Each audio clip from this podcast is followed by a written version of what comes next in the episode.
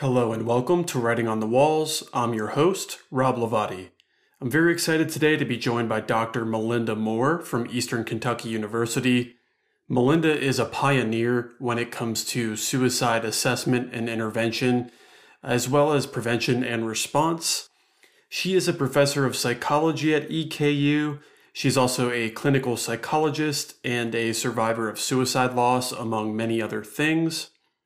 We cover some serious ground on this episode, including the loss of Melinda's then husband in 1996, how this loss opened her eyes to suicide and changed the course of her career.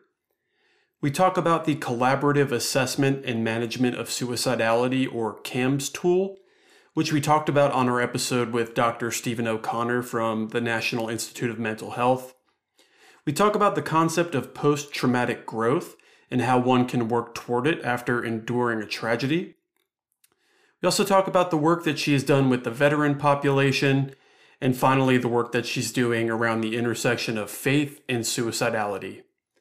One thing I wanted to throw out there, with us still being a new and developing podcast, if you haven't already, it would be incredibly helpful if you could leave us a review or rating on your platform of choice. I really enjoyed speaking with Melinda today, and I think you will enjoy hearing it. And with that, let's get into it. Today's episode is brought to you by C&C Resourcing.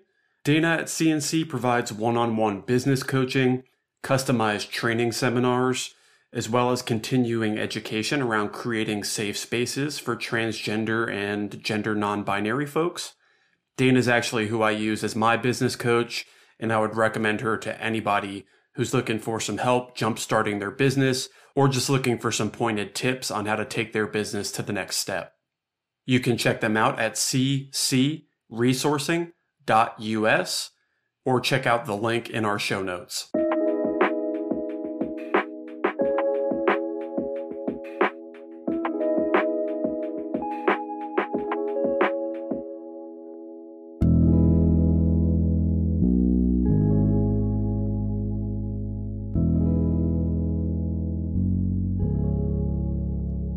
Hey, Melinda, good morning. Good morning. Thank you for joining me today. Really appreciate it. Oh, absolutely. I'm so thrilled to be here. I'm thrilled to pick your brain a little bit. I think there's a lot that you focus on in your professional life that is pretty core to some of the areas that I've found myself interested in. Mm-hmm. Um, before we get too deep into that, people are probably sick of hearing me say it, but there's a question I like to start with. Mm-hmm. Um, and understanding that in addition to uh, focusing in areas surrounding suicide in your professional work, you're also a survivor of suicide loss. Regarding the loss of your husband uh, in 1996, I'm mm-hmm. wondering if you could share with us what is the most important thing or some of the most important things that you learned either from him while he was here mm. or from losing him to suicide? Oh gosh, that's that's a that's a big question. I think I continue to learn things. I mean, uh, I think at the time, I did not realize this was very much a temporary relationship. Um, and then and then after his death, I think, you know, it it was obviously it was meant to be, but then in a sense it wasn't meant to be long term. And but I think it taught me, and he taught me that even if things are not meant to be long term, they're still important throughout every part of your life. And so he will always be an important part of my life. And I'm sorry I'm getting emotional talking about this, but he will always be important to me. Mm. Thank you for sharing that. Thank you. It's it's got to be interesting and amazing to see your grief evolve over time. Yeah. Um, and I guess now it's coming up on three decades if my if my math is right yeah. um, in the next few years. Yeah. I'm wondering if you could walk us through what that process has been like for you. Um, understanding that some of our listeners are survivors of loss in their early stages, I'm definitely curious to hear about what that immediate aftermath was like for you, um, but also curious to hear how that has shifted to where you find yourself today. Yeah. You know, Rob, obviously it's still very real to me. I mean, it's still very present. Um, and I think my work helps me stay connected to my feelings, still ongoing, processing feelings of grief, but also the importance uh, that he has had in opening my eyes and opening this new avenue for really impacting people, other people in a significant way. I would have to say that, you know, um, uh, my loss was probably the most painful thing I've ever experienced in my life. And I've experienced some pretty painful childhood uh, things. I'm very difficult, chaotic family, and then uh, the death of my father, and then some other relationship issues that were incredibly painful. But I would have to say Connor's death was the most painful thing that ever happened to me, not just emotionally, but physically. I mean, it was felt pain. So I think that is something that a, a lot of clinicians uh, don't really understand uh, unless they've experienced it themselves or have just had so many experiences with people that have had this kind of traumatic loss in their life that they they get it that it's a it's very much a felt pain not just emotional but it, you feel it in the body as well. And um and it's so traumatic. And people around us have no idea what to say or what to do they either avoid or they're intrusive. I mean it, it is no real happy medium.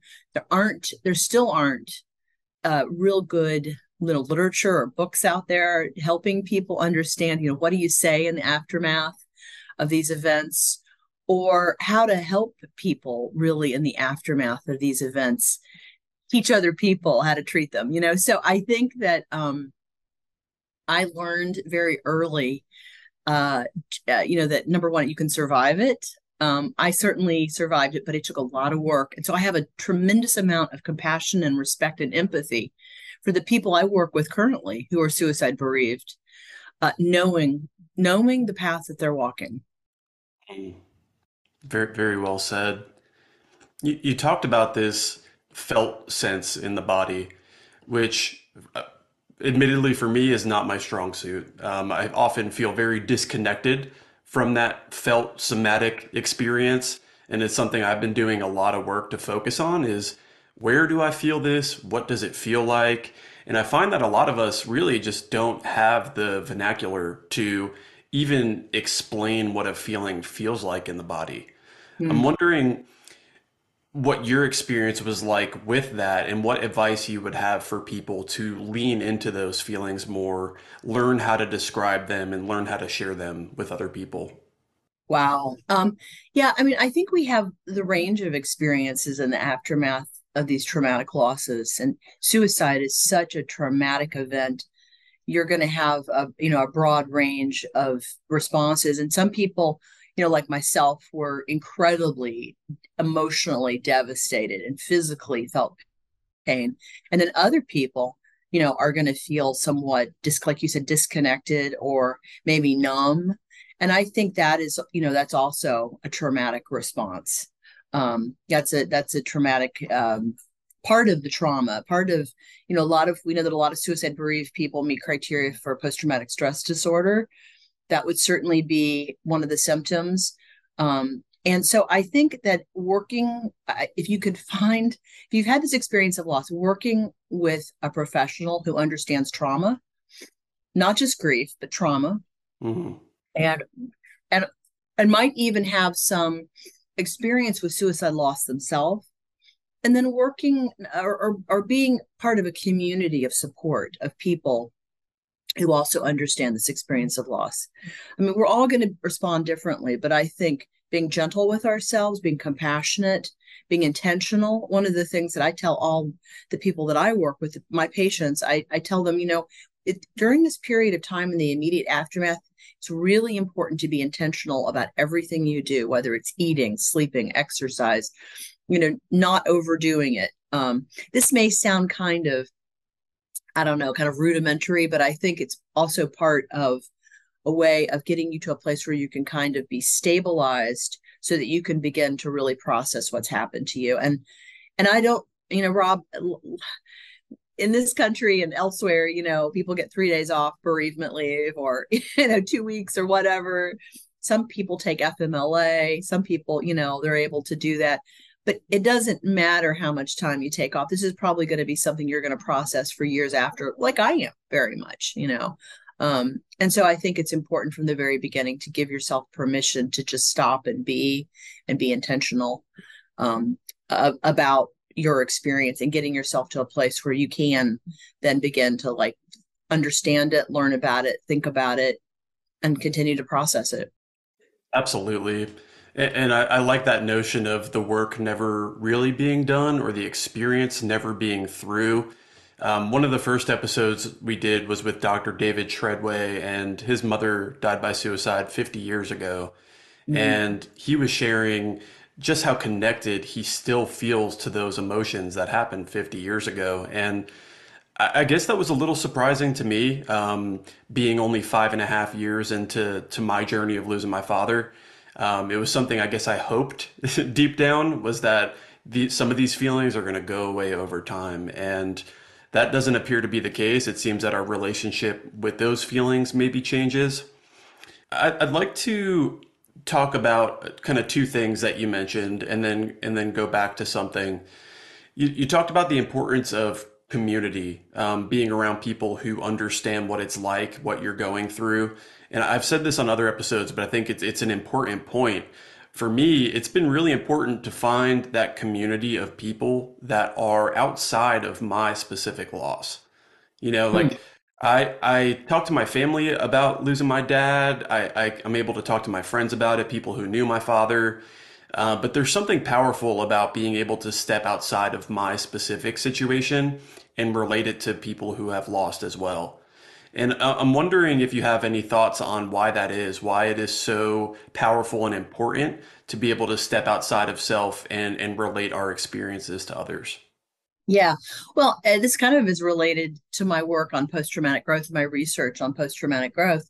What we have found is that when you are able to take your loss and you're at a place where you're you're more stable than maybe you were in just the immediate aftermath again you've you've done some you know done some healing but you're still processing as you will for years and years to come. Um, but you're able to then use that to make meaning in a sense by helping other people connecting with other people supporting them maybe mentoring them.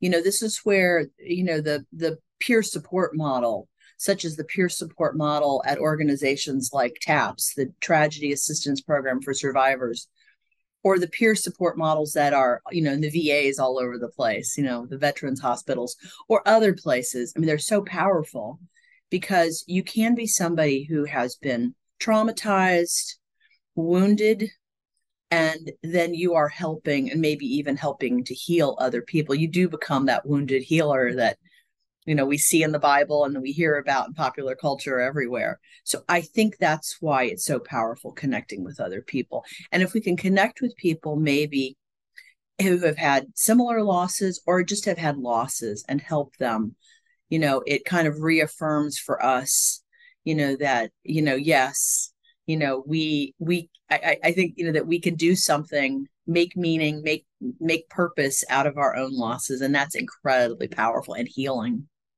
Mm. Yeah, that that ties in with with something we I find we talk about almost in every episode, which I'm I have some questions about later, which is how to find purpose through something that seems senseless and tragic, like losing a loved one to suicide. But first, if, if it feels good for you to kind of round out our conversation around the emotional component of bereaving a suicide loss, I'm wondering if it would feel comfortable and safe for you to kind of walk us through what it was like finding out that your husband had died by suicide and what some of the immediate emotions that showed up for you were. Yeah. Well, um, so I actually, you know, I write about this in um, the latest book that Rabbi Daniel Robertson and I edited. It's called After the Suicide Funeral Wisdom on the Path to Post Traumatic Growth. I really walk, you know, the reader through this episode because it was um, incredibly traumatic. It was also something that wasn't a complete surprise to me. We were newly married. We were only married eight months, um, and there were there were things. Uh, we were a you know very natural kind of coming together. I was working um, on returning to school. Connor was getting his his PhD at the Ohio State University in chemistry. I was working in public health and planning on returning. So we were going to kind of switch roles at some point in time. I met him when I was studying chemistry and needed a tutor, actually hired him as my tutor. And so um, it was a very natural kind of relationship. But when uh, we were married and then things started to happen in our marriage that were i would say not usual for a, you know a young couple in their 20s um, i would say that you know i had some concerns but i wasn't i wasn't you know planning on leaving or uh, it was they were just they were just problems to solve in a young and early marriage and um and we were very much you know de- i think devoted and committed and loved each other I was a new Catholic. Um, I had been, I say, taken taken by siege by God the previous year.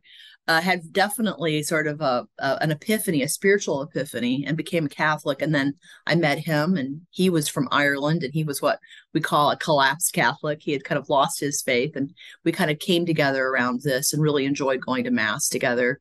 And so this was um, when when he killed himself. It was on one hand a shock, but on another hand, I feel almost like it wasn't a shock. Like there was something I couldn't put my finger on that was wrong.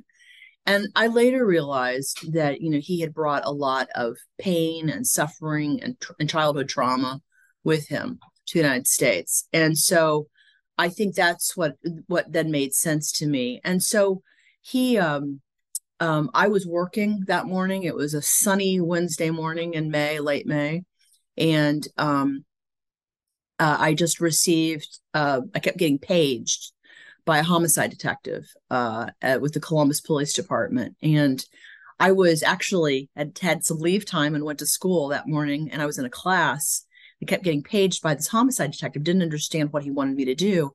Finally, I called my voicemail at the time and he just said, Melinda, come home. And so I drove home with, strangely enough, some fear that something that Connor had had maybe done something to himself.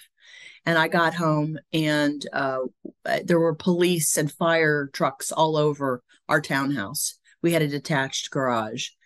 And um, he um, had died in the garage uh, and I when I when I dr- walked into the house and then through the townhouse to the back to the garage, I remember a firefighter uh, running up to me and saying, and just look the look on his face, and I just said, you know, kind of hope beyond hope. I said, "Is he still alive?" And I just the look on his face told me what I needed to know. And you know, the fight or flight response kicked right in, and I turned right around and ran back into my townhouse. And the homicide detective who had been calling my phone came in and he said, the first thing he said to me was, My father killed himself too. Mm. And so, you know, that was at one, uh, you know, that that told me what happened that Connor had killed himself. Uh, but then he was gone. Uh, but there was also something strangely comforting in knowing I wasn't completely alone in that moment. And um, and so that was a shocking experience. He died from self-immolation which is uh, a very odd uh, way to die, frankly. Um, uh, and he was in his car in the garage, in the detached garage. And so one of our neighbors had called the fire department thinking our garage was on fire. And of course, when the firefighters got there, they realized there was a body inside the car, inside the garage. Mm. Um, and so that was shocking. Uh, it was incredibly, uh, I did not even, I could not even make sense of any of that. I called my uh, aunt and uncle, who are sort of my surrogate parents.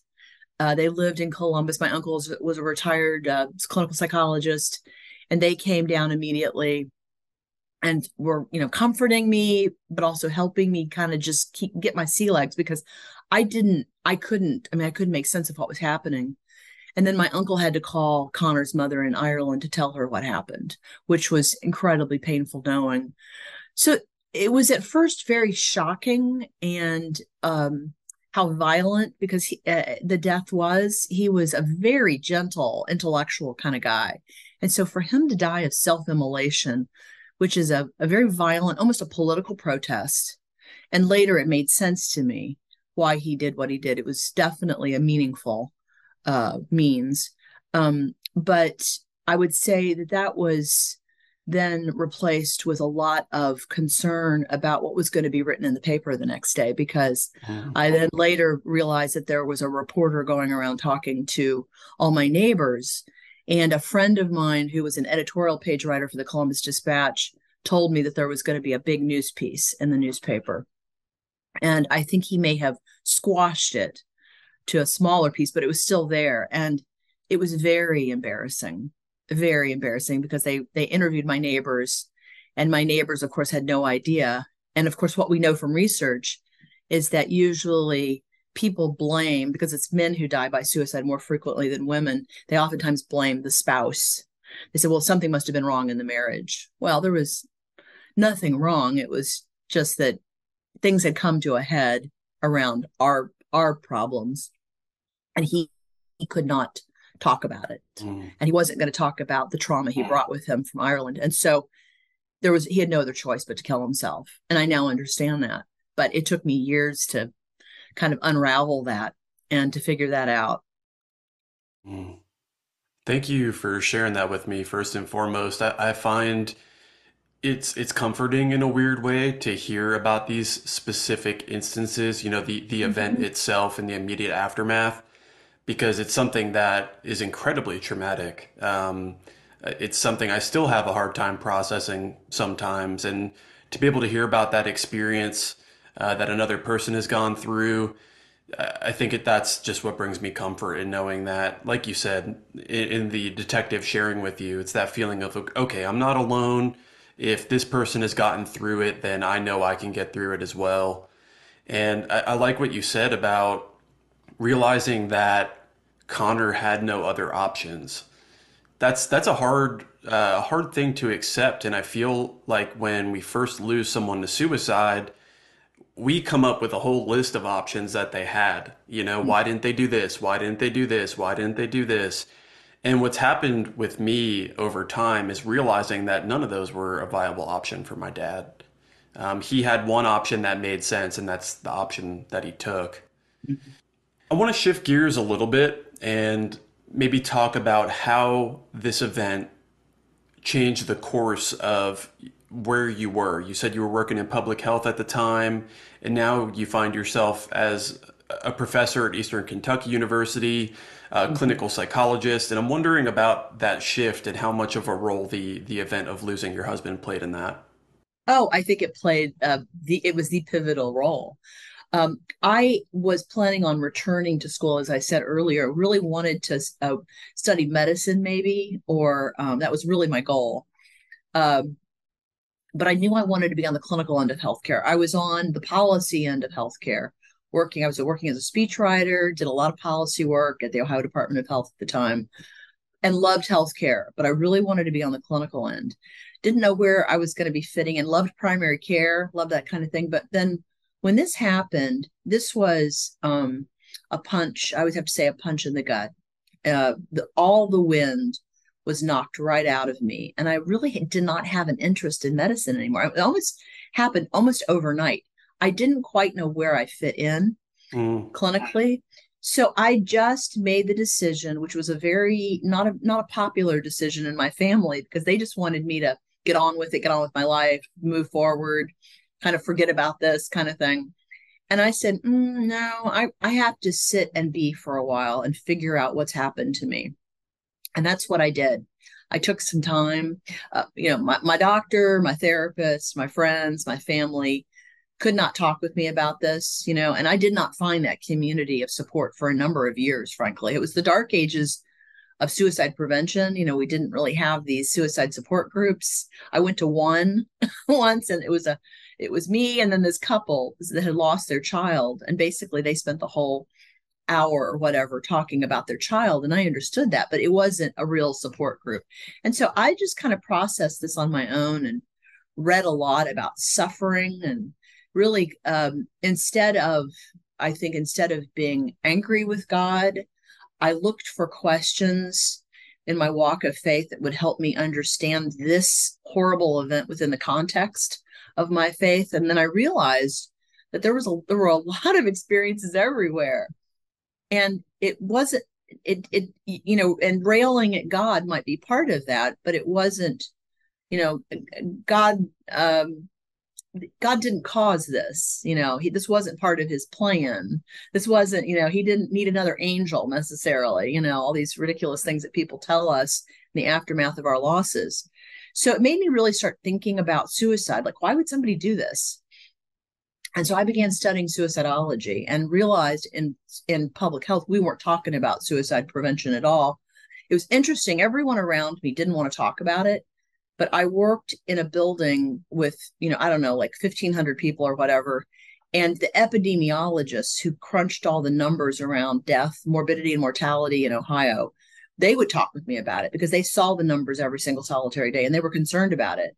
So I made a lot of friends in the sort of the epidemiology realm that would talk with me. And I realized that there was a lot of work that needed to be done in suicide prevention, talking about it, addressing the stigma, but then also how do how do we help these people who are in crisis? How do we think about it? How do we help them?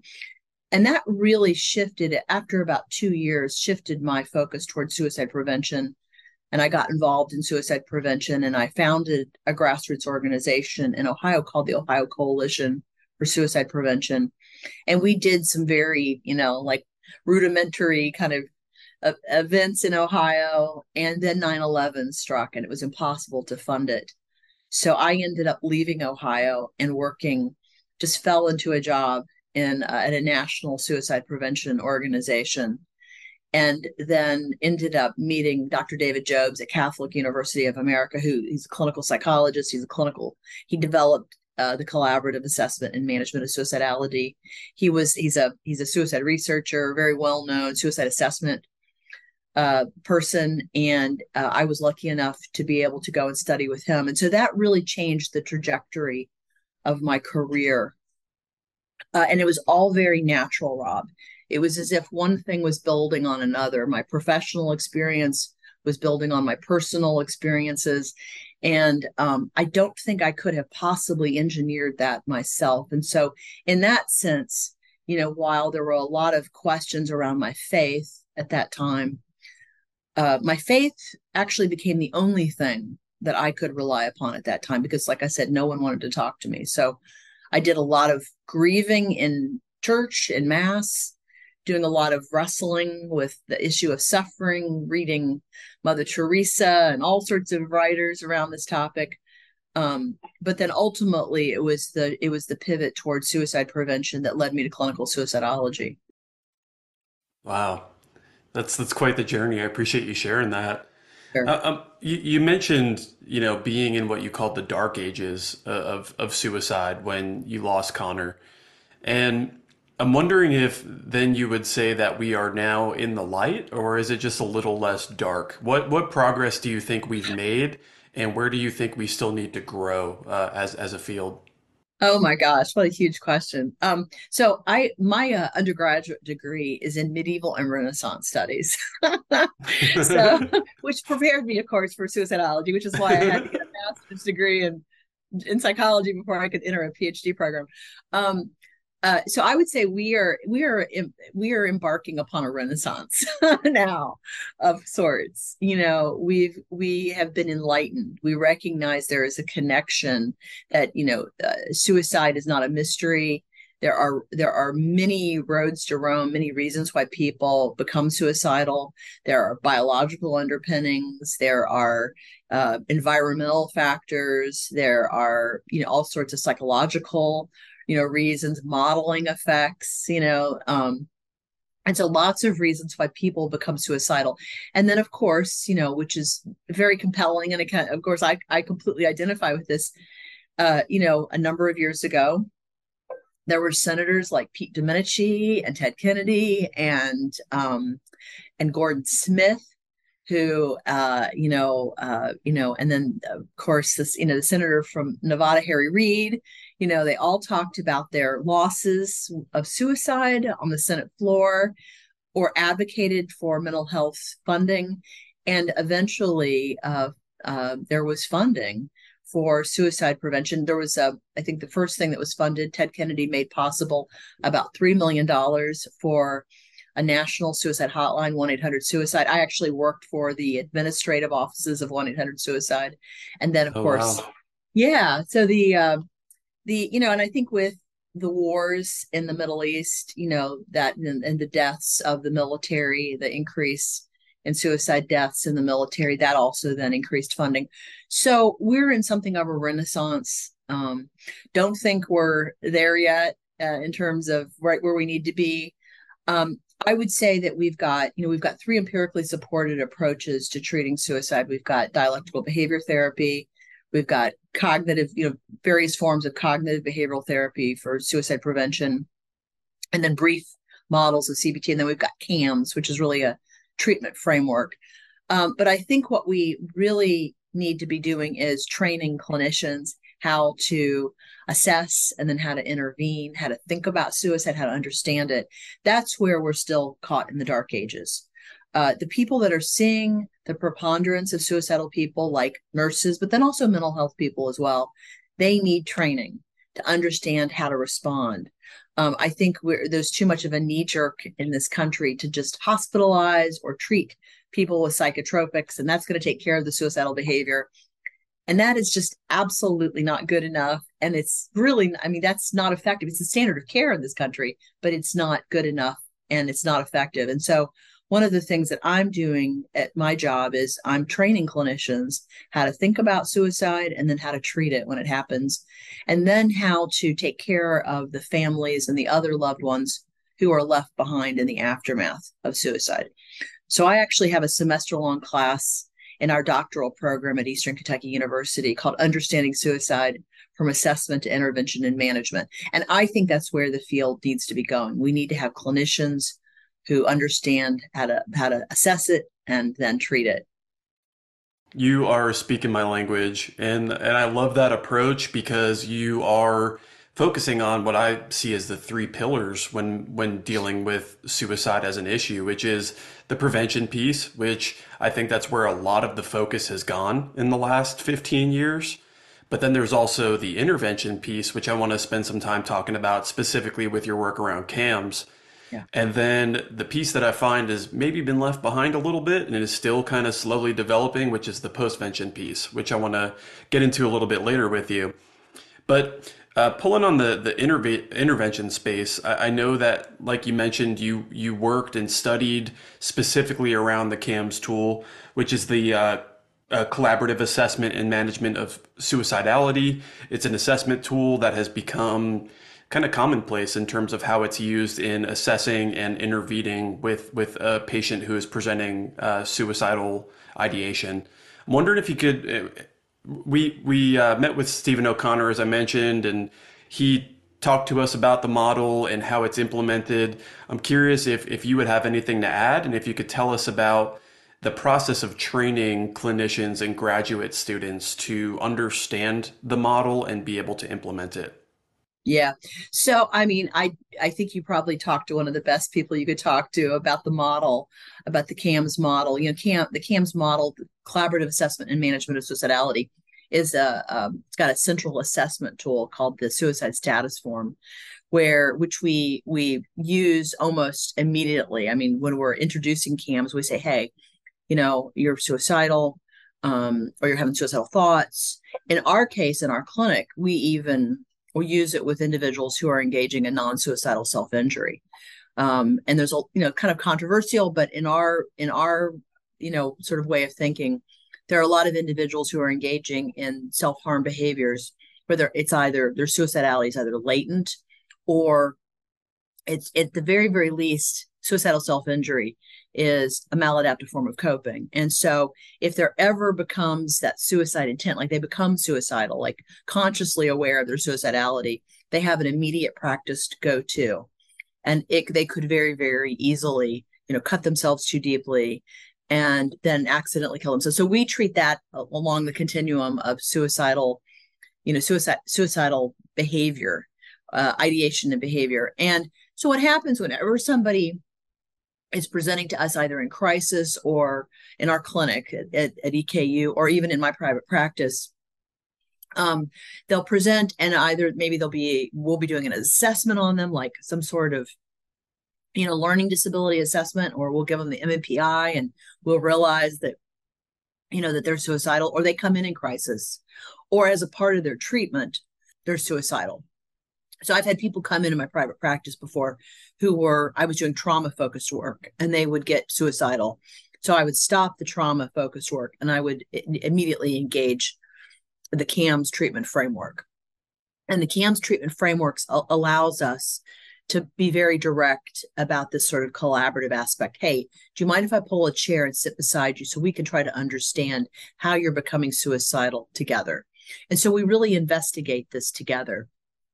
And then we develop an understanding of how they're becoming suicidal based upon this central assessment tool.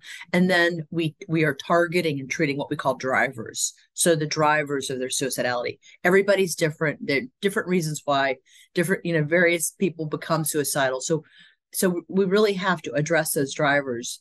Uh, the, the things that are making them suicidal, but then we also have to teach them new ways of coping between sessions. And that's really what keeps them out of the hospital this this new way of coping, what we call the stabilization plan.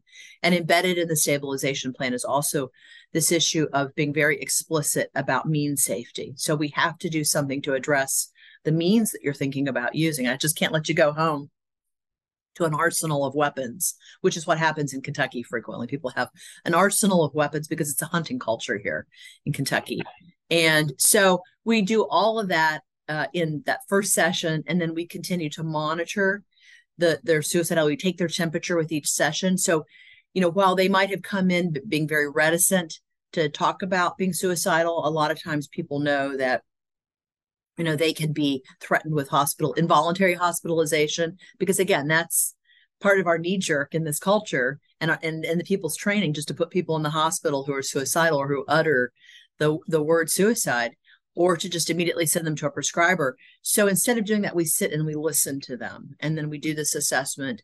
And then eh, from session to session, we're taking their temperature on their suicidality, but then we're continuing um, to address the drivers, what's driving their suicidality until their suicidality is resolved. And um, this is an incredibly reinforcing experience for a clinician because it takes all the mystery out of you know being suicidal or what do you do there's never any questions about what you do next when your CAMS trained. You know exactly what you're doing from session to session and sort of how the, this process goes. And so, so what I do is I, I train clinicians all over the world in CAMS. I'm a senior consultant for the CAMS Care uh, company, uh, which is a training company that disseminates CAMS and was founded by Dr. David Jobes and, and his and his wife Colleen Kelly and his partner Andrew Evans and other people in his lab, like Dr. Jennifer Crumlish and Dr. Stephen O'Connor, and all these people that really helped, you know, create CAMS.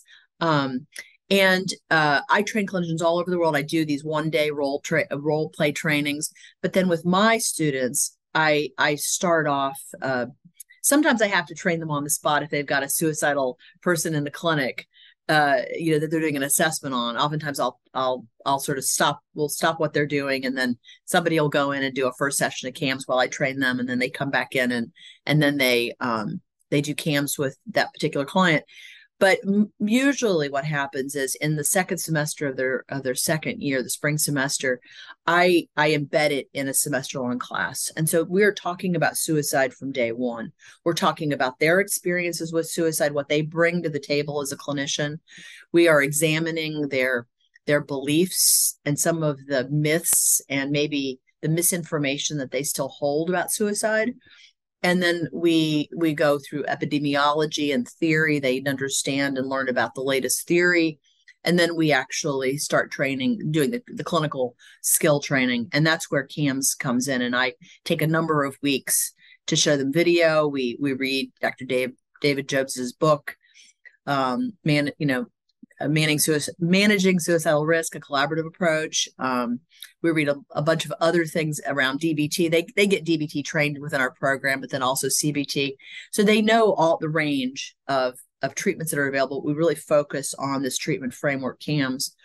And so then we do a lot of role playing in class. We watch a lot of videos of Dr. Jobes doing CAMS with uh, various people. And and then they get to take their training wheels off in our in our psychology clinic our training clinic. And so that's really where then uh, under close supervision from me they begin to treat suicidal people in our clinic.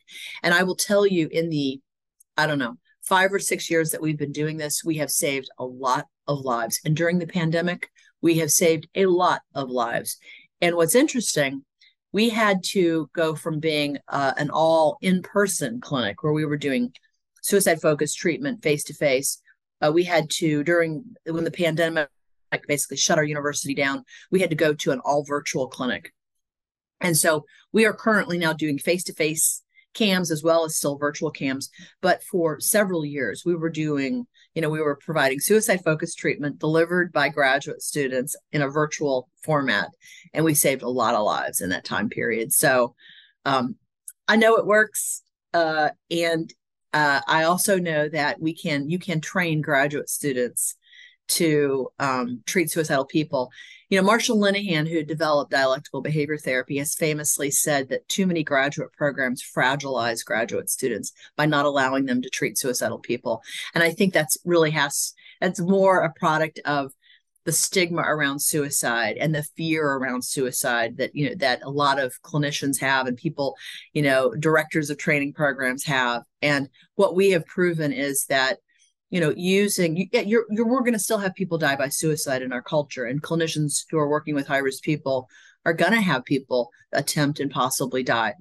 But um, we can uh, we can train smart graduate students to treat these folks and then get out in clinical practice and then treat them as a part of their clinical practice when they're out in the world and then hopefully someday change this this uh, lack of clinical uh, expertise in treating suicide.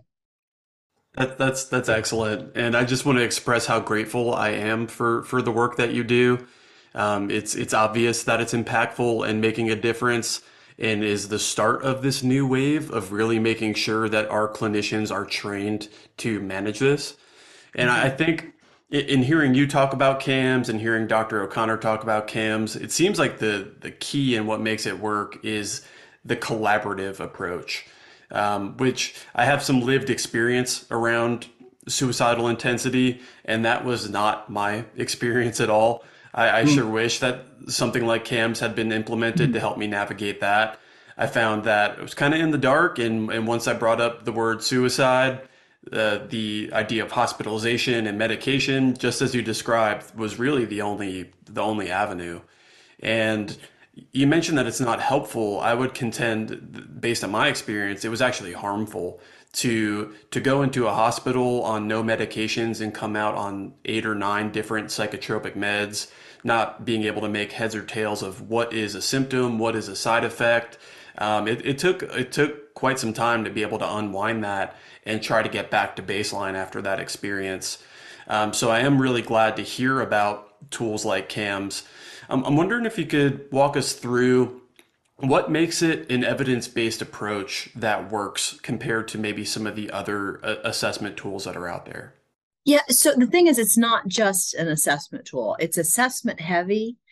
And uh, and there's a, a you know it would almost take a training for me to explain you know the whole thing to you but we are we are it's, it's a, a unique assessment tool that really tries to understand how an individual becomes suicidal, not based upon sort of a distillation of a gazillion risk factors, which is a lot, what a lot of assessment tools do, but really looking through the lens of very well researched um, uh, assessment questions. So, for mm-hmm. instance, reasons for living, reasons for dying, or um, what we call the core assessment, which is a combination of something called um, the cubic model, which is a very well researched assessment um, tool developed by Dr. Uh, Edwin Shneidman, who really founded the modern day, you know, study of suicide, uh, and uh, the cubic model, which includes questions around psychological pain, stress, and agitation,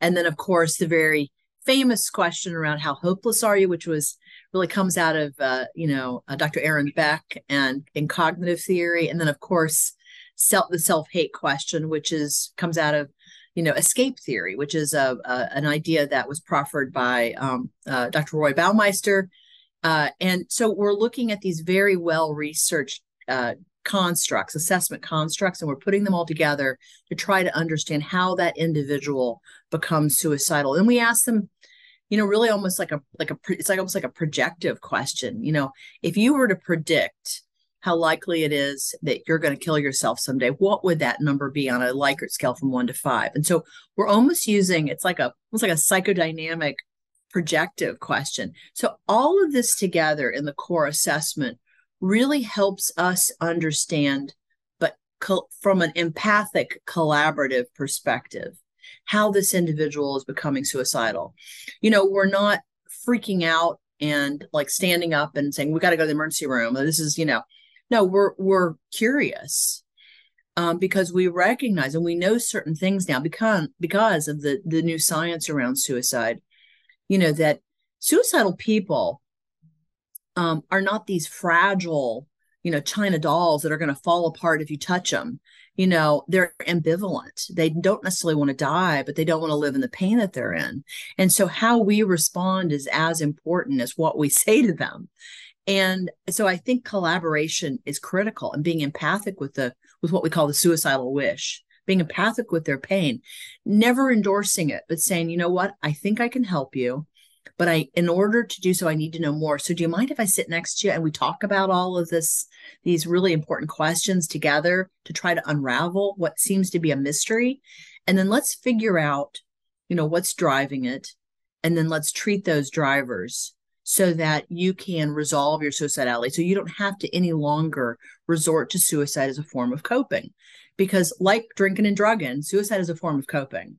And that's how we conceptualize it. It's very much a skill deficit.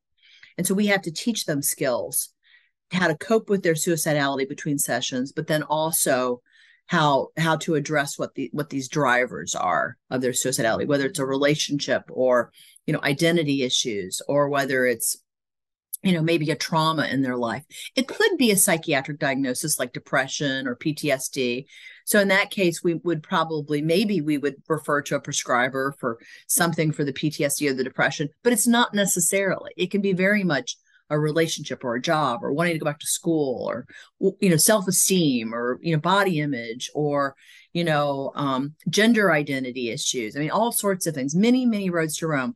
And so i think um, it's it's effective because we're getting to the root cause of what is making somebody suicidal and then we're we're addressing it and um i i I, I can't tell you exactly what makes it so effective, like why in the research. I mean, we just know that, you know, in terms of people no longer using suicide as a form of coping, um, no longer being as hopeless, um, and then addressing you know these skill deficits like the self-harm behavior.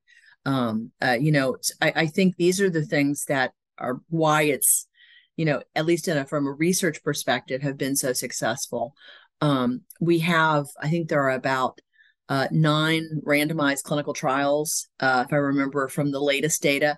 Um but i will tell you as a clinician um you know, I, I, know we've got the research literature behind it that ma- that in, indicates that it's effective. But as a clinician, I know it's effective because I've done it multiple times and I've seen mm-hmm. how effective it is. So, and that's really the most important thing to me. Does it work? Absolutely. And I love the way you framed that conversation, how you would approach it. Hey, I think I can help. In order to do that, there are some things I'd like to talk about with you. Can I sit down next to you and, and can we work on this together? How how willing do you find that folks with suicidal intensity in that moment are to participate in that? Is it something that almost all the time they're willing to engage and want to talk about it? Um, is it often met with resistance? What what has your experience been? Yeah, I mean, you know, the thing is, people are coming to you for a reason. I mean, they're if they're not fully aware that they're you know uh, suicidal wanting to end their life or maybe they're just engaging in something whether it's drinking drugging or cutting or you know or driving their car too fast or taking unnecessary risks you know they might have then an awareness yeah i really don't. It'd be okay if i like just didn't wake up tomorrow or i would i'm going to go out and do something about my suffering. I'm going to you know and they might rehearse incredibly dangerous things like you know, with a gun or a rope or, you know, uh, on a bridge or, you know, and so, you know, again, it's this, this behavior is on a continuum, but people are coming into us or they're being, if they're being brought in, sometimes they're a little less responsive, but I think even in those moments, you know, we, we see this over and over and over again, people who want to be rescued, you know, they're, they're they're looking for people to be empathetic with them and i think that's the that's the most important thing that a clinician can do but a clinician in order to really be available and empath- empathic and not scared I think it's important to address our own experiences of suicide. And so that's what I do almost immediately. I, you know, I have students uh, reflect upon their own experiences and then what what kinds of um, maybe misinformation they still hold on to. And so then we try to correct that through the class and from the teaching them sort of how to think about this and then how to be as a clinician in terms of being comfortable talking about ending your life with a patient, you know, not flinching and like, oh my God, you don't do that, you know, but saying, okay, so tell me, help me understand how you become suicidal. And, um, and that takes like everything else practice. You're, we're not born with those skills. And, uh, but I think through not a whole lot of training, we can get there. I do this all the time with people and, and people you know understand they want to be able to talk about these things with the people that they're working with and i think people who are in pain who don't necessarily want to kill themselves but don't want to live in the pain that they're in they want to be able to talk about it too but they have to be in a place like you said earlier that's safe to talk about it I, I feel like probably one of the best byproducts of a tool like CAMS is having quantifiable data that you can understand some of the root causes of what leads someone to that place of being suicidal in the first place. And at the risk of asking a, a silly question, I'm curious based on the research that's been done or based on your own experience, you mentioned before maybe some of the acute causes that could lead to someone being suicidal, uh, dis- dissatisfaction in a job, uh, relationship challenges, uh, just general life dissatisfaction, versus maybe some of the more um, chronic cases where someone's dealing with some underlying mental health conditions, uh, depression, PTSD, um, generalized anxiety disorder, so on and so forth. I'm wondering what that distribution looks like, where when someone is suicidal, it's more because of the acute specific causes in the moment versus something that is more underlying and chronic in nature. Yeah, that's interesting. And you know, we we've done some research uh, in uh, Dr. Jobes's lab. We've done some research about these sort of uh, types, typology research. You know, more the more acute versus the more chronic presentation. I I would say I'm not as familiar with the distribution, but I will say that you you see both, and oftentimes, um, you know, the more chronic presentation seems to be uh, more of a short term kind of course of treatment. Uh, you've got people, you know, either with medications or with certain changes in their life, they can almost immediately uh, begin to resolve. Whereas with more chronic situations, you know, you've got underlying you know psychiatric issues more complex psychiatric picture maybe some psychosis you know we've we we know lots of people who are living with chronic uh, sort of mild you know very mild suicidal ideation where they will have that uh, throughout their lives. And so just learning to manage that learning um, whether it's through you know medication or whether it's you know st- reducing stress you know these sort of lifestyle changes you know th- that is also um, you know something that we see quite a bit of. I don't i can't really put a number though because everybody's so different and everybody seems to be on kind of you know we're not they're not categorical they're more continuous and so you see some people like i see people in my private practice who have had traumas and uh, but they also might have a more uh, complex psychiatric uh, picture where they might have some underlying psychosis. And mm-hmm. so teasing apart, you know, sort of the trauma from the underlying psychosis, you know, you can you can work on the trauma, but you, you really are just managing those more chronic, you know, mental health issues through medications, through lifestyle, through, you know, just uh, kind of you know how you how you process your stress and the kind of support you get in your life and all of that so i would say there we're seeing people across the board and i i'm but i'm sorry i can't give you really a good breakdown. No that's that's a great answer. I appreciate you going there with me. I do want to um, shift gears just a little bit. There there's a concept that I, I know is very near and dear to you and i believe it's a central theme in your in your newest book. I want to talk about the concept of uh, post-traumatic growth which is a term, admittedly, I was not familiar with until very recently. And I'm wondering if you could walk me through exactly how you define that and how someone can implement that in their lives when facing something like bereaving a suicide loss. Yeah. You know, it's interesting because I experienced post traumatic growth, but didn't realize it uh, pretty quickly after uh, my husband's death. Uh, it was such a lonely experience that I, it was one of those sink or swim experiences where I either was going to be completely crushed and devastated, um, or I was going to, in some way, figure out a way to live. And so I did that. And what I did not realize at the time is that that was, that's definitely a hallmark of post traumatic growth. And so Richard Tedeschi and Lawrence Calhoun, who coined the phrase post traumatic growth sometime in the mid 90s, uh, uh, and the, the, the phrase or the, the, the definition is something like positive psychological changes that occur as a result of a struggle with you know a traumatic life event or uh, uh, some sort of shattering uh, event in your life. Um, this was part of sort of the um, emergence of positive psychology. You know, positive psychology is a, you know, psych- in psychology, we we sort of started in the early part of our uh, professional, uh, you know, uh, um, early part of our profession, really looking at how we can exploit strengths to to sort of make people better at what they do. And then World War II came along, and we became very focused on psychopathology and then in the mid 90s, it seems like, you know, Martin Seligman and others really began looking at sort of, you know, how can we exploit strengths? How can we, how can we look at more positive emotions and help improve people's lives through focusing on those? And so post traumatic growth is really part of that overall movement. And and the idea is that there are um, we have a measurement tool called the post traumatic growth inventory it's been revised recently so we have a newer post traumatic growth inventory.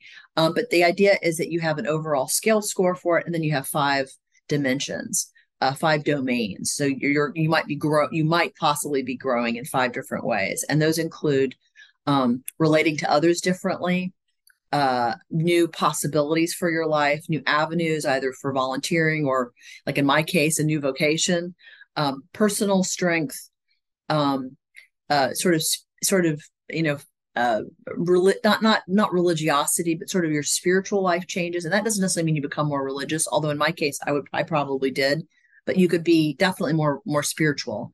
And then the last one is appreciation for life knowing how fragile life is probably as a result of your experience of loss you are mindful that every day is a gift. And so those are typically the five dimensions where people grow.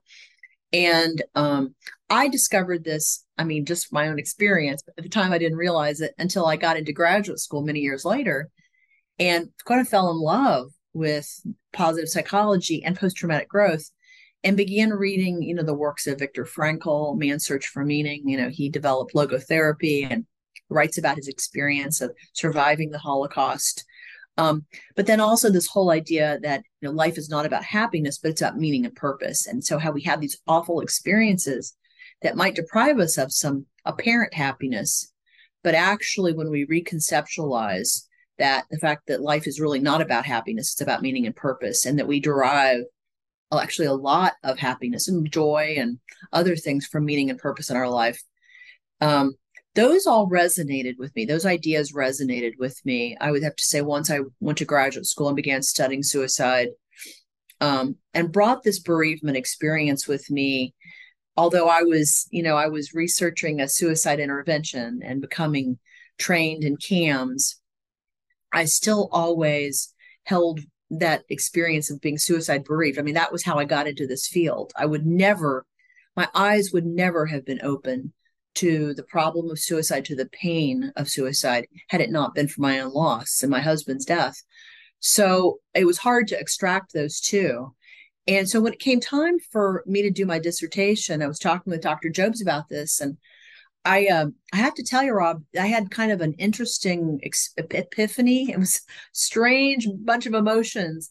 Uh, we were talking about my dissertation, and he's and he said, um, I said, you know, I think I'm going to do a dissertation on CAMS, something CAMS related. And he goes, you know, Melinda, you're you've been teaching classes here at Catholic University on positive psychology and post traumatic growth. He said you're so in love with that topic.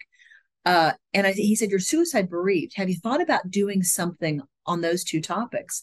And I remember Rob being immediately repulsed by that idea. Wow. Feel, feeling like, ugh, because I was a researcher now. I was a suicide researcher now. And then I felt enormous shame. I mean, like this happened almost like within seconds. I felt enormous shame because I realized I had internalized the stigma around suicide. Mm-hmm. And then I, and then I thought, who knows more about post-traumatic growth after suicide bereavement than I do? And I thought, you know what? Uh, this is a phenomenal idea. And it made me think very differently about my experience of loss.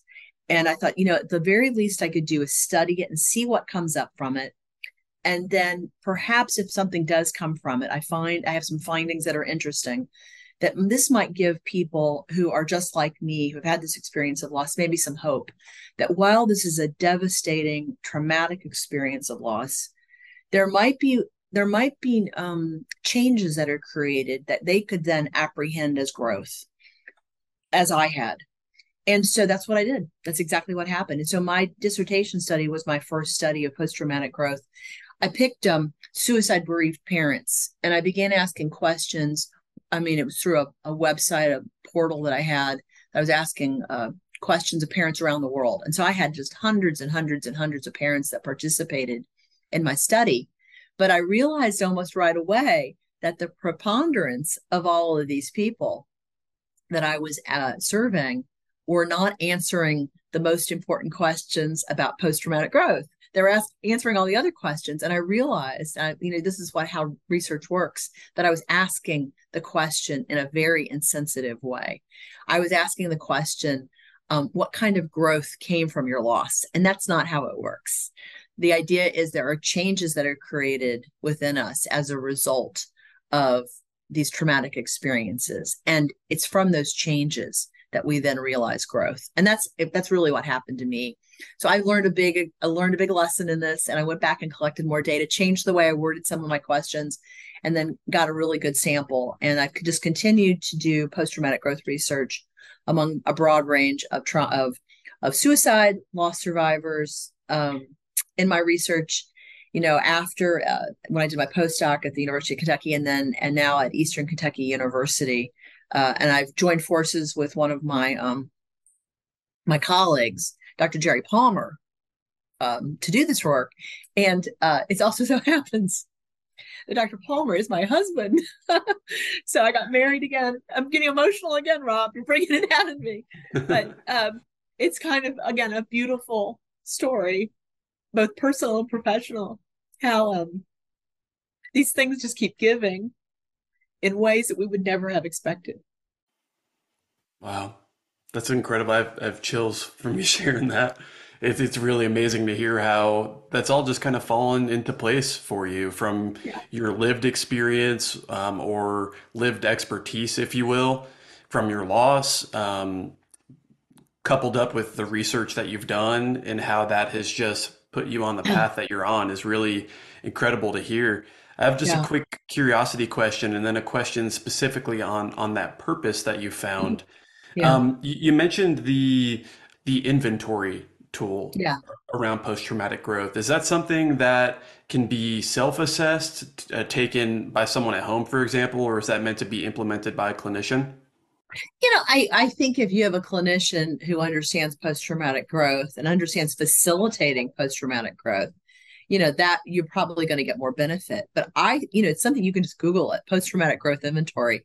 Um, I think um, maybe the American Psychological Association or uh, some other organization has had it online where they'll score it for you even um, so just you know you can access it it's it's for everybody it's um, uh, dr tedeschi who still is doing this work he is now an emeritus professor uh, and uh, he's uh, now working with an organization called the boulder crest uh, foundation and they are a nonprofit and they do a lot of work with um, first responders and veterans. They're actually putting a lot of these principles into practice by creating um, retreat places, places where first responders and veterans go to actually kind of explore their their own post-traumatic growth in the aftermath of whether it's their service or whether you know we all know that first responders are exposed to a, a lot of trauma.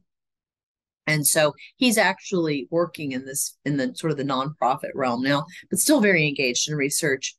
And uh, i think you can just find this online and take it if you want the post-traumatic growth inventory.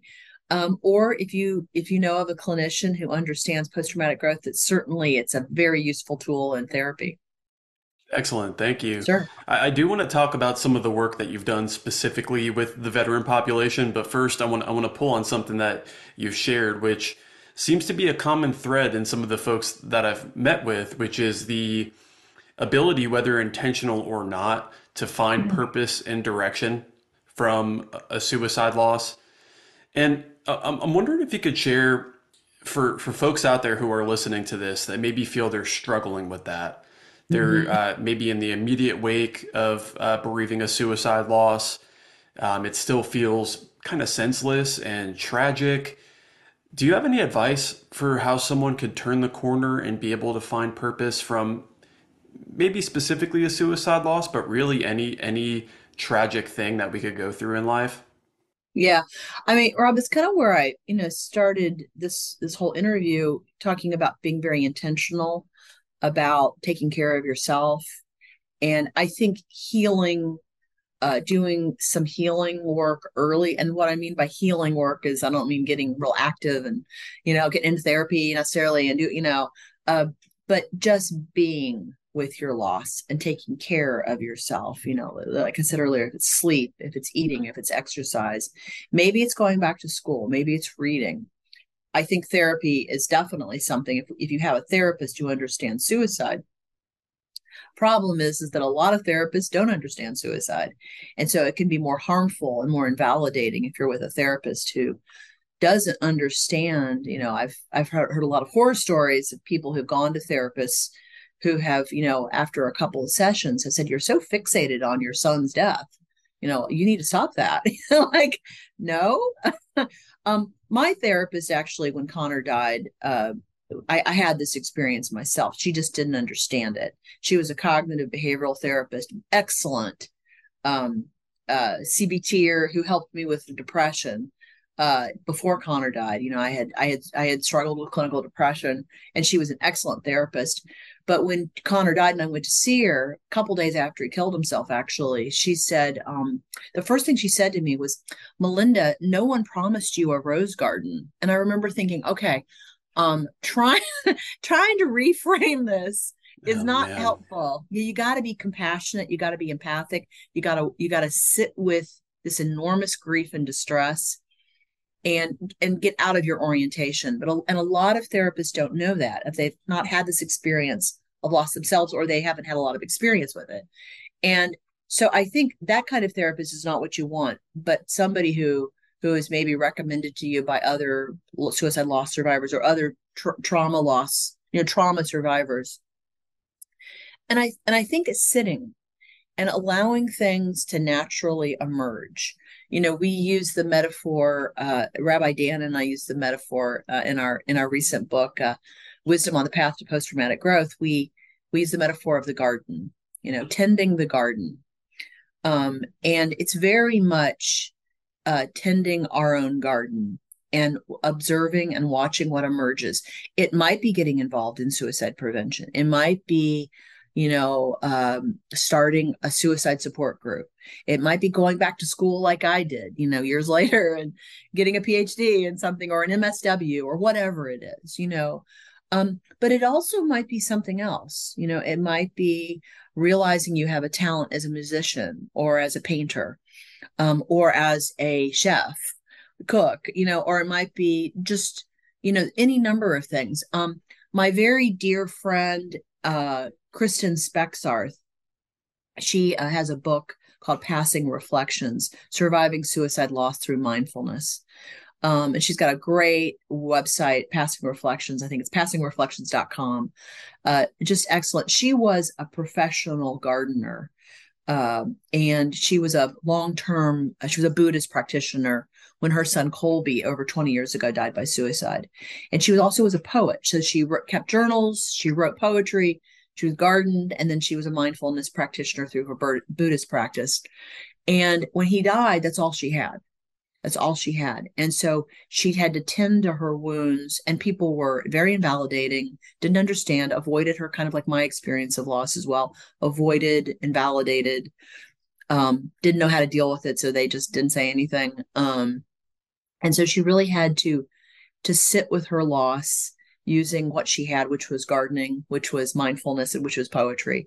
So she wrote she wrote some books of poetry around this and she began publishing these books of poetry. And but she had a lot of very important things to say about her early experience of losing colby and how shattering it was but how it changed who she was in such a profound way.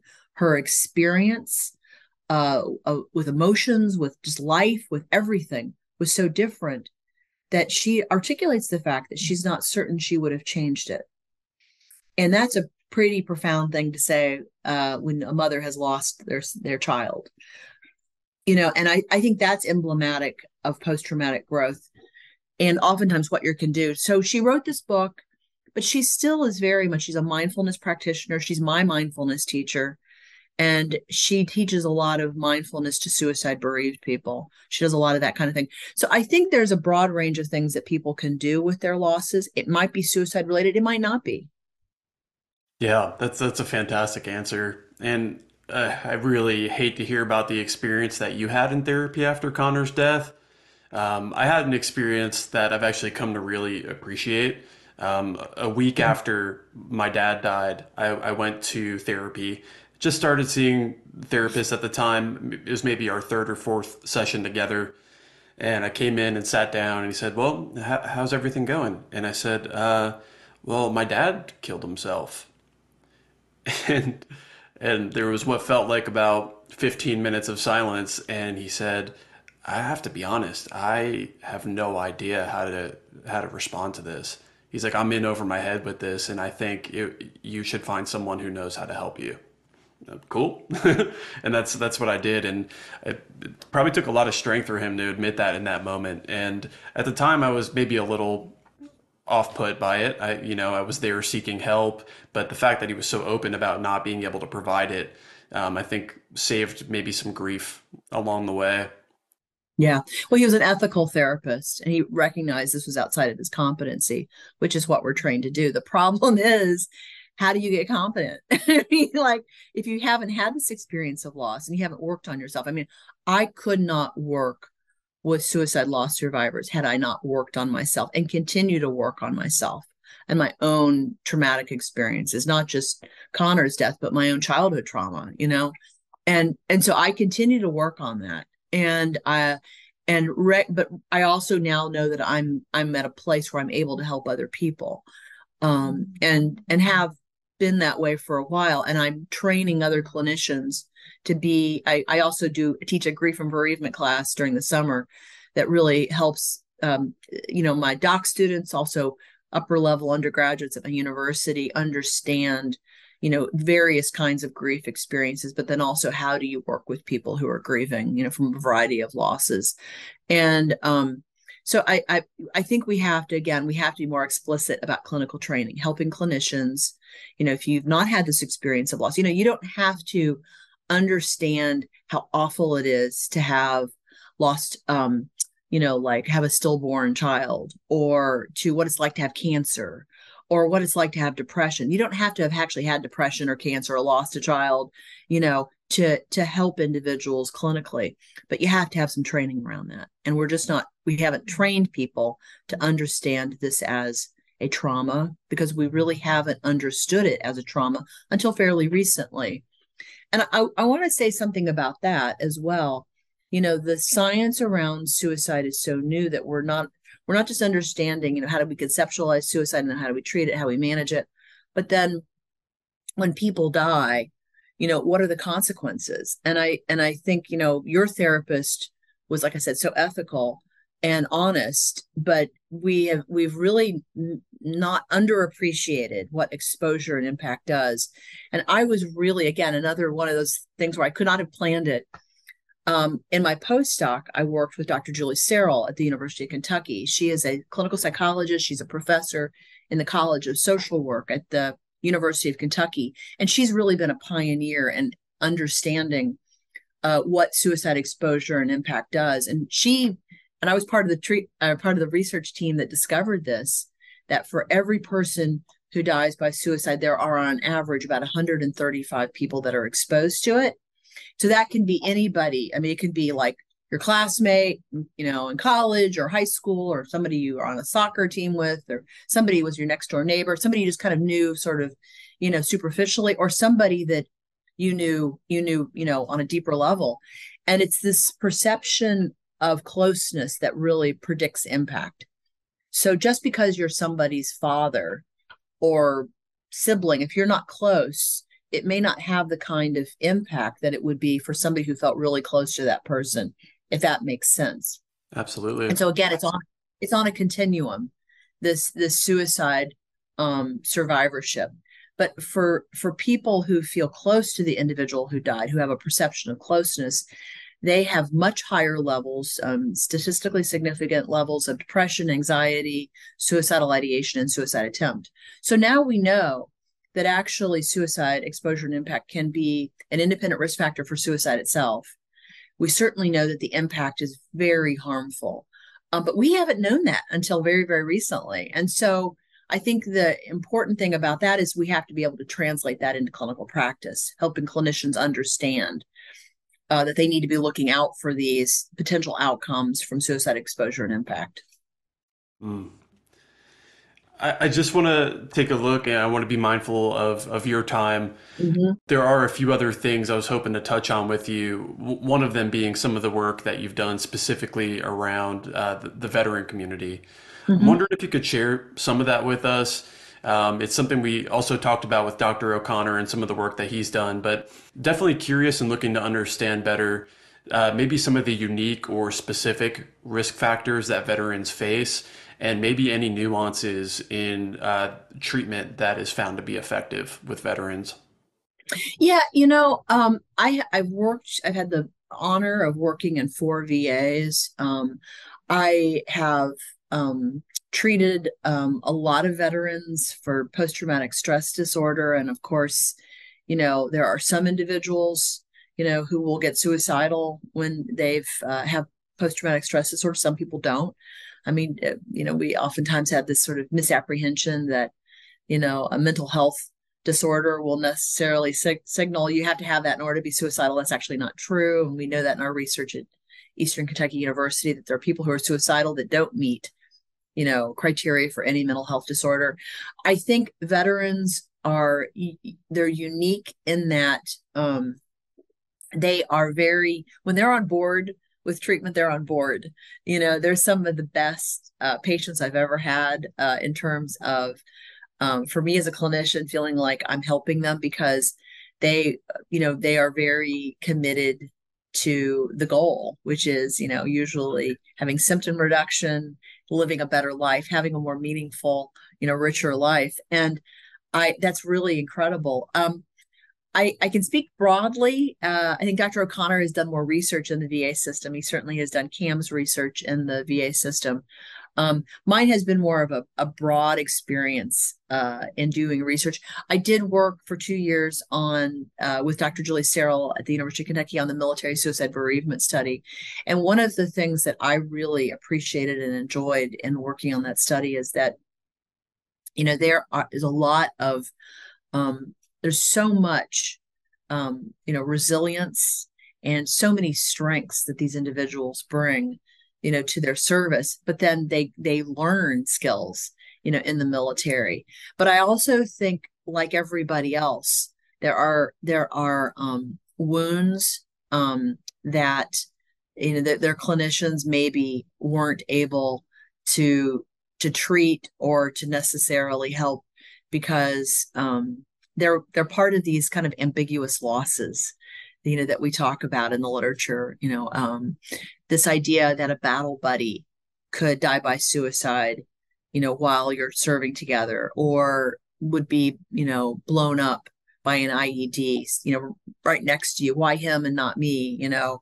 All of these these things these uh, you know i think about some um, military veterans who were reserve folk who were called up and served and had to be in situations where you know they had to make decisions very quickly about you know do i allow this child that has explosives strapped to it to come into our you know to our area where we're living? Or do i do i take you know take the this threat out? And that mm. becomes an awful decision. The things that they face are some of the most uh, horrific traumatic things I've ever heard people having to live through, and they live with that every day. And I just have such respect. Um, and so I think this idea of post traumatic growth actually uh, it's something that speaks to a lot of veterans and a lot of veteran military families. You know, I've surveyed um, these military family members who lo- lost active duty soldiers um, to to suicide and other causes, and and I think I think this idea of being strong at the broken places you know, uh, this uh, famous book um, Max Cleland wrote, uh, you know, a U.S. senator, you know, who uh, was was uh, paraplegic. You know, all of these people who who have been through these experiences recognize that you know while they're not going to be able to sort of return to that pre-injury person that they were there is something incredibly strong about them in the aftermath of these traumatic experiences and they appreciate that in a really beautiful way. And so i i can't really give you uh, a real uh, sciency answer. I can give you more of a qualitative broad brushstrokes answer to that question.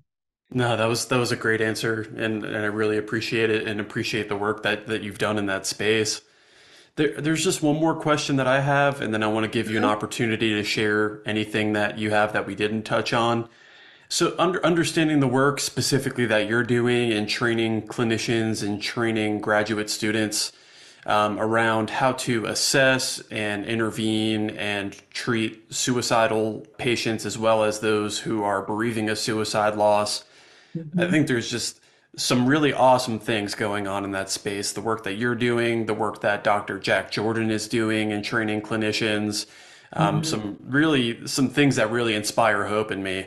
I'm wondering mm-hmm. how we get from the point that it is now of some individuals doing some really great work and helping to train the next wave of clinicians. How do we get from that to where I hope we're heading, which is this training is commonplace in our curriculum. And beyond just training clinicians, we are training people like myself. We are training regular, ordinary people how to recognize, deal with, um, and live with both feeling suicidal intensity and losing a loved one to suicide. How do, how do we bridge that gap? Gosh, that's a great question and a big one. I mean, from my perspective, in terms of changing clinical behavior, it goes back to cl- uh, training programs.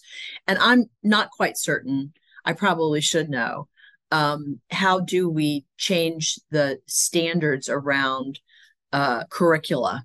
So, graduate curricula, whether it's in psychology or whether it's in social work or mental health counseling or you know even medical schools. I mean, I I treat a lot of uh, people who are in the sort of the medical field, general medical field, and I've had a number of suicidal medical students in my practice who did not understand they had not one ounce of bookwork or training to understand what was happening to them.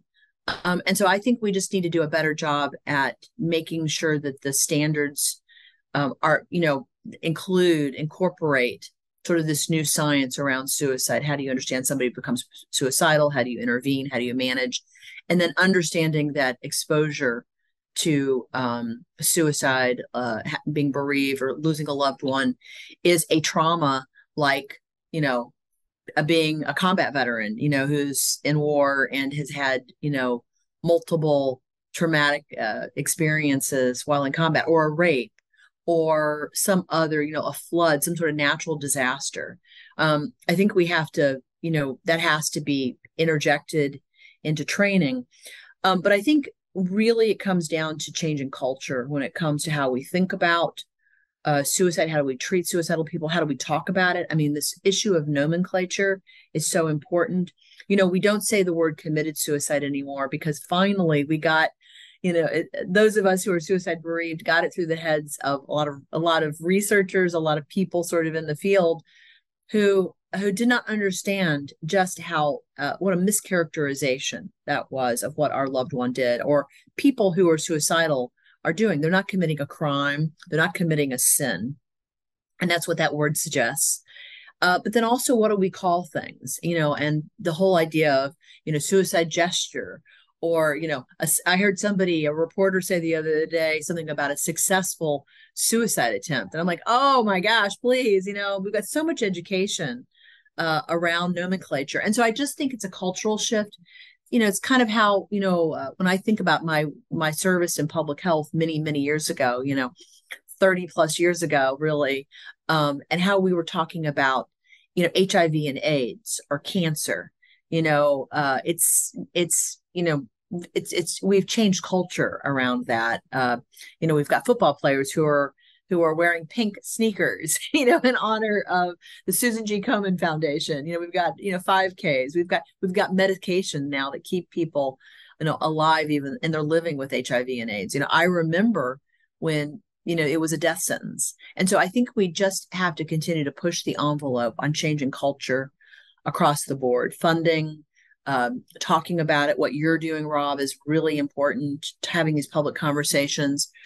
And then continuing to you know push organizations like i guess the american psychological association and other organizations that are setting the standards for you know training curriculum.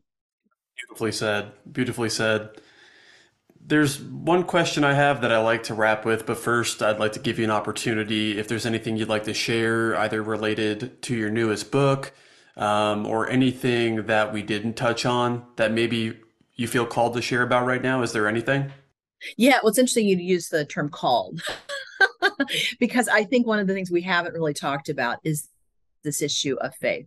You know, uh, I I was a new Catholic when my husband killed himself, and I I had to kind of rediscover um, those those uh, you know why I why I became a Catholic, why I became uh, more engaged in organized religion, um, over the years. And I've been working with faith communities now for a, a while uh, at the intersection of faith and suicide prevention. And communities of faith are, are, even though they're losing market share, and certainly the pandemic has not been kind to faith communities in terms of churches closing, you know, every across the board, people becoming more, you know, spiritual and not really religious. But I still believe that they are powerful suicide prevention partners, and we have to do a better job in this country I'm not only again training seminarians because seminarians again don't get training, although most suicidal people working or or are are in not working necessarily attending churches or ch- attending temples or uh, mosques or whatever they feel more comfortable talking to a clergy member about their suicidal ideation than they do somebody like me. And so i think we have to do a better job also training these helpers just general helpers in our society whether you're a mental or medical professional or whether you're a member of a faith community or or lay people people working you know gatekeepers. We have to do a better job of gatekeeper training. So i i think it's a it's not just training for professionals it's training for everybody particularly communities of faith. Because i think uh, you know i'm not trying to proselytize or recruit people to become catholic but i think i think the Catholic Church and other churches, Protestant, Jewish, uh, uh, Muslim, I think we all have uh, part of our a service to humanity is to also be a safe harbor for people who are suffering. And that would include suicidal people, but it would also include people who have had the worst happen. And uh, when you when you lose a loved one to suicide, oftentimes there will be a funeral, and that is the perfect place to uh, begin to uh, aid the people who are suffering, but also talk about uh, how they died in a way that's different than how other people, how other clergy have talked about it, or preaching individuals into hell, or whatever awful thing that they've done in the past. I think that's also a perfect place to start talking about the suicide and then the pain of losing that loved one to suicide. I'm so, I'm so glad you brought that up. It's it's something I was aware of that you did, and I, I view you as being at the forefront of trying to bridge that gap, uh, which I appreciate so much because it's something that is a component in every suicide loss. I know when my dad died, and I've shared this before on the show, um, I was so nervous about how the the the mass was going to go. I had no idea what was going to be said, how the church was going to view his suicide.